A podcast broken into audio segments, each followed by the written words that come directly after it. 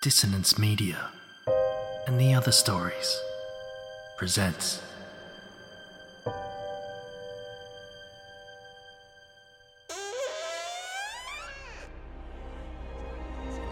Step into the abyss of After the Gloaming, a gothic fiction podcast that delves into the depths of human emotion. Unyielding love, revenge, internal struggles, and restless souls await you in nine haunting episodes where dread, fear, and rare glimpses of eerie happiness linger. Dare to listen on your favourite podcatcher? After the gloaming beckons.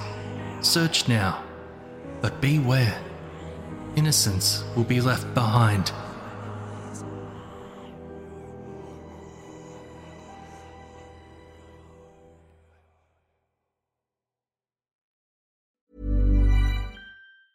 This Mother's Day, celebrate the extraordinary women in your life with a heartfelt gift from Blue Nile. Whether it's for your mom, a mother figure, or yourself as a mom, find that perfect piece to express your love and appreciation. Explore Blue Nile's exquisite pearls and mesmerizing gemstones that she's sure to love. Enjoy fast shipping options like guaranteed free shipping and returns. Make this Mother's Day unforgettable with a piece from Blue Nile. Right now, get up to 50% off at BlueNile.com. That's BlueNile.com. Ryan Reynolds here from Mint Mobile. With the price of just about everything going up during inflation, we thought we'd bring our prices down. So to help us, we brought in a reverse auctioneer, which is apparently a thing. Mint Mobile unlimited premium wireless. Ready to get 30, 30, bit to get 30, bit to get 20, 20, 20, bit to get 20, 20, bit to get 15, 15, 15, 15 just 15 bucks a month. So, Give it a try at mintmobile.com slash switch. $45 upfront for three months plus taxes and fees. Promo rate for new customers for limited time. Unlimited more than 40 gigabytes per month. Slows. Full terms at mintmobile.com.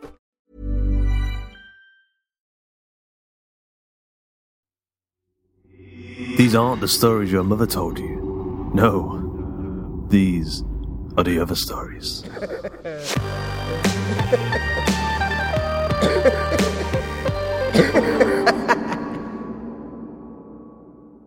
The God Box, written by Stephen Atkinson, narrated by Ian McEuen.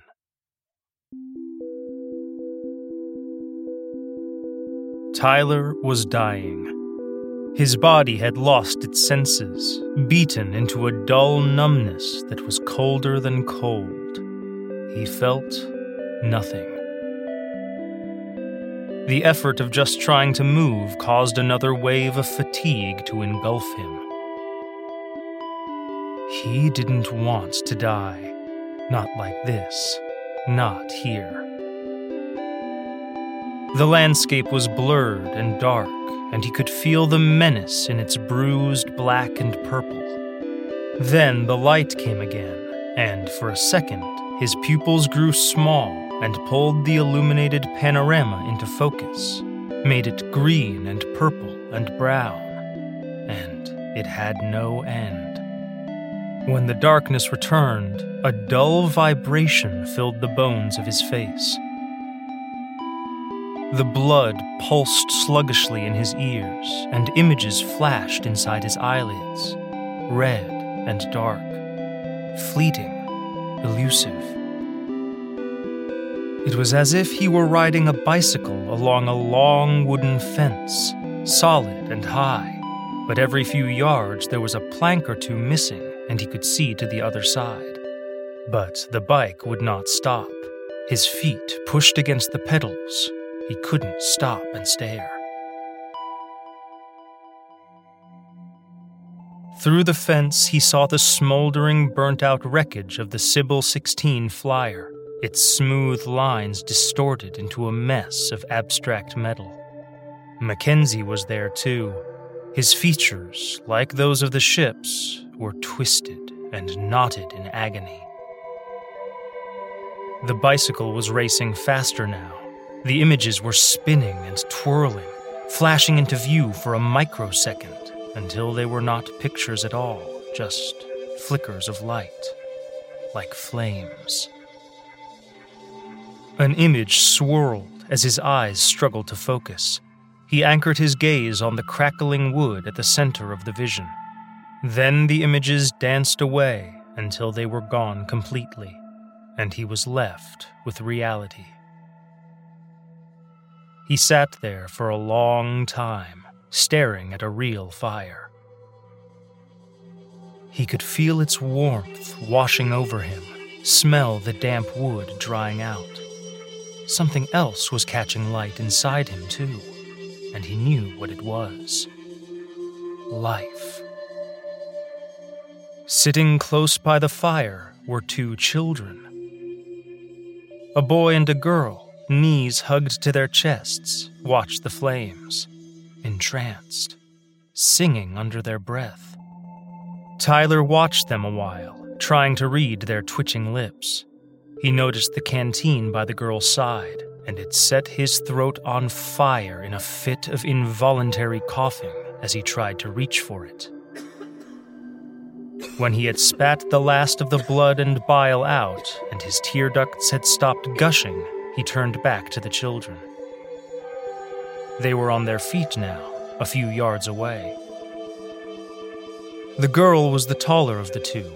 The tattered rags that passed for her clothes flapped loosely around the skeletal body. She seemed to absorb the bright colors of the fire and turn them a dull gray on contact. By her size, she may have been six or seven years old, but her face looked older. No laugh lines. The boy was slightly less fortunate. He seemed to have about as much substance as a wisp of smoke. His white hair and bloodless skin marked him an albino. Then, nature had kicked him again and made him blind as well. Ain't life a bitch? Tyler held out a shaky arm to the girl and forced a weak croak from his mouth. It felt like he'd been gargling acid. The girl tossed the canteen over the fire within his reach. He threw the canteen back after three long, greedy gulps. Tyler felt like shit, but no broken bones, just bruises and smoke blackened cuts. Lucky to be alive. That's me, all right. Lucky Jim Tyler. Which is more than can be said for Mackenzie. He sat there for an hour or so, recovering his strength and trying to get some sense out of the kids. Communication was a problem. They spoke only amongst themselves in hissy whispers. They understood English well enough. When he asked for food, the girl pulled some foul smelling roots from a large canvas bag. They stunk, but they were edible. It was difficult to make the girl understand that he wanted them to take him to their parents. The kids had seemed quite content to just sit and watch him forever. Tyler had other plans. Finally, they shuffled off. Tyler followed, glad of the slow pace. Even without the rain, the landscape was oppressive. The sulking sky rumbled distant threats. The one continuous cloud hovered like an immense gray glove, ready to disembowel itself and drown them in its blood on some mindless whim. The data he'd pulled out of the ship's computer before they ditched had been spot on. This wasn't a planet, it was a prototype for Hell. This particular Hell had been one of the colony planets from over a century ago. Back then, enormous financial incentives were offered to persuade families to start a new life in the dustiest corners of the universe. All the worlds were capable of supporting human life, at least theoretically. No drastic terraforming required, said the brochures. This was a Class C colony world, and a lifetime commitment for the hardiest of souls. It didn't work out. The colonization program had withered and died as soon as the Second Copex War had kicked off. Battered and beaten by the harsh weather systems and abandoned by their support network, crops and livestock dead or dying, the colonists abandoned the untamed planet to the blackness, No, not quite abandoned after all. The kids were here. After a day of walking, as an unseen sun fell into the smudged horizon and the gray started to turn dark, the children gathered something that looked like charcoal and lit a small fire. Within an hour, the sky was black and starless. The retrieval signal Tyler had sent before the crash would have been received by now, and a drone pickup ship would be on its way. Four, maybe five days at the most, and it would be here. The sky was a thin barrier, and once through it, Tyler would leave this shitball planet and its miserable inhabitants to whatever fate had in store for them. Tyler had chosen his path a long time ago, and now he was so close to his goal that he could feel it like a long, hot kiss. Mackenzie had never understood that. If he had, he would have known that he would never have been allowed to share it. But he'd never even guessed. Tyler could see that in his eyes the second before he blew the poor, dumb bastard's brains out. What would Mackenzie have done with riches and power? Squandered them and become soft and fat. Tyler had done the poor guy a favor. Tyler turned and patted the bag that made his pillow. He slipped into sleep, content in the knowledge that beneath his head he had enough Kiryllium 6 for the rest of his life. The next day, the rain came again. Visibility was down to a few meters. The kids trudged on relentlessly. On the second night, the kids made camp by the edge of an enormous lake, its surface flat and calm as polished ebony. Tyler dipped the canteen he had pulled from the ship's wreckage. Catching his reflection on the surface of the water, Tyler saw that his beard was black and full. That would go as soon as he was off this planet. New man, new look. It was towards the end of the third day when they reached the camp. No more than a few huts made from a collection of century old junk. Take me to your leader, thought Tyler cynically. A few minutes later, wish granted, he found himself in front of a slightly larger heap of rubbish masquerading as a home.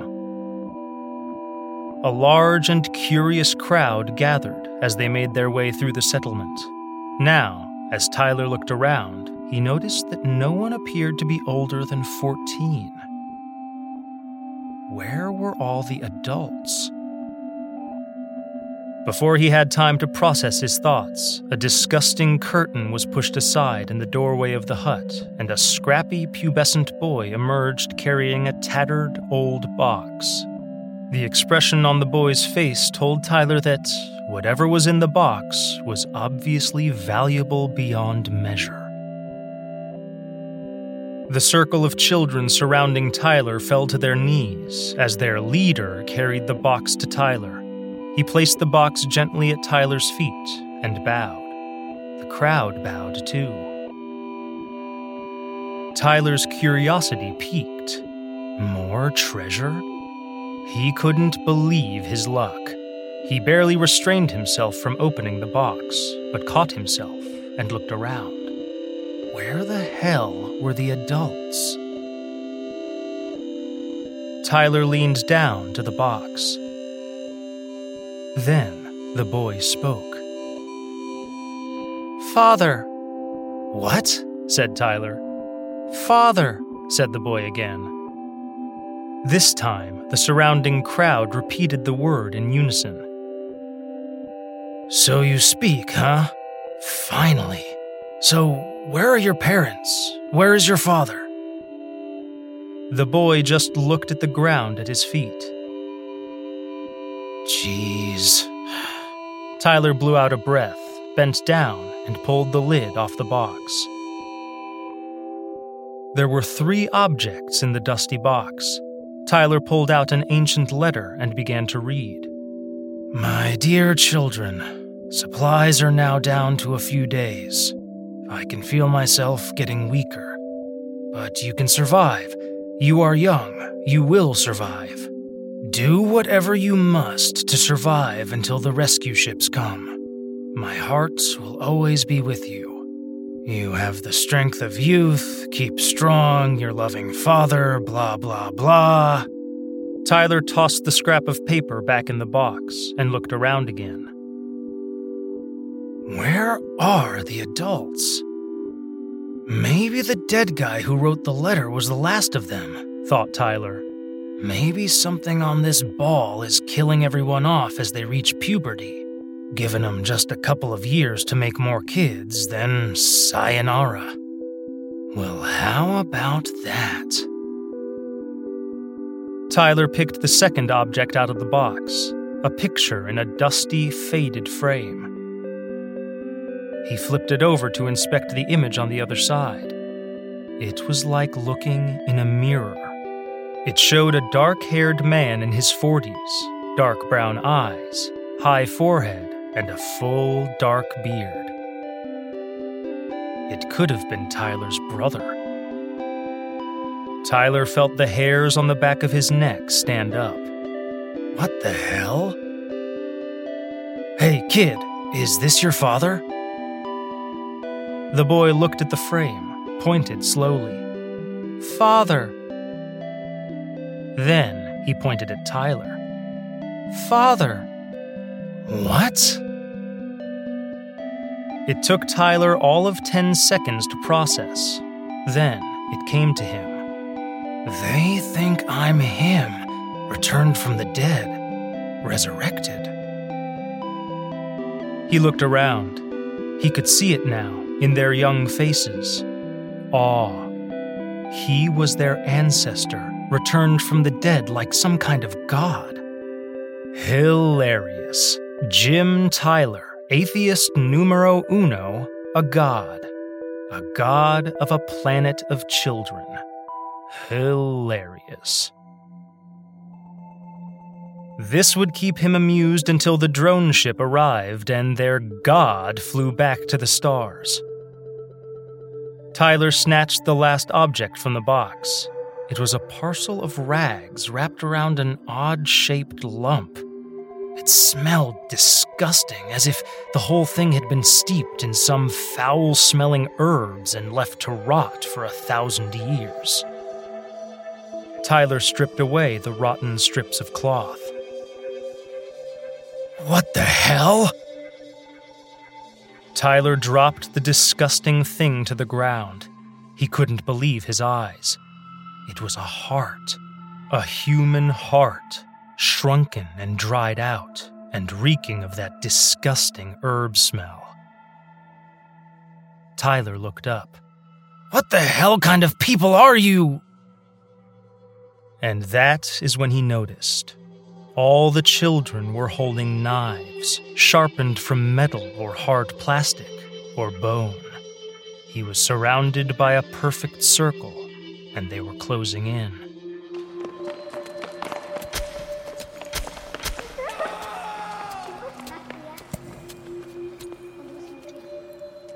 David, the leader of children, wrapped the heart in fresh strips of cloth little patches of blood soaking through, and placed it carefully in the box next to the other one.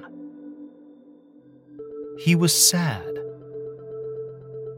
He was sad that he bore the responsibility of leader, that he was the one who had to go.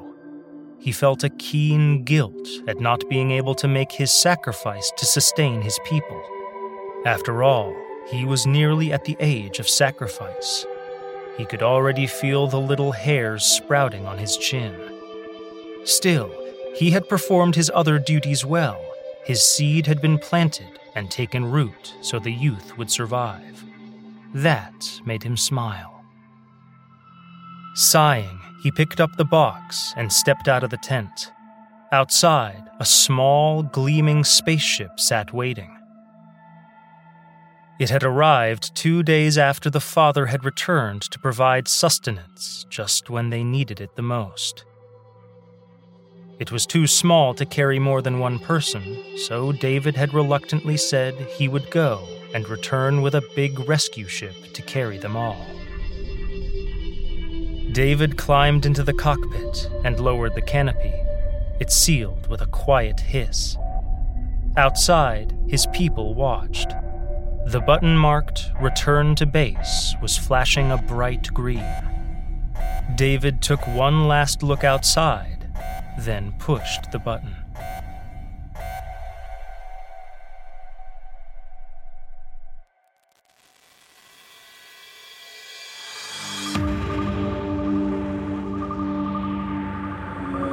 I hope you enjoyed this episode of The Other Stories. The God Box was written by Stephen Atkinson, narrated by Ian McEuen, edited by Karl Hughes, and music by JavaScript Ninja and Thom Robson. Say hello to my little friend.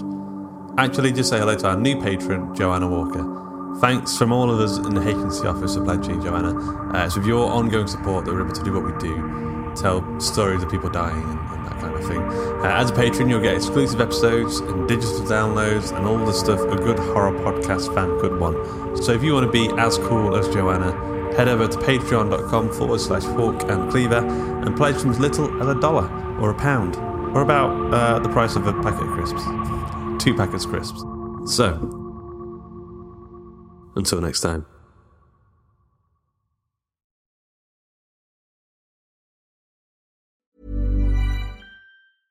Hey, it's Paige DeSorbo from Giggly Squad. High quality fashion without the price tag. Say hello to Quince.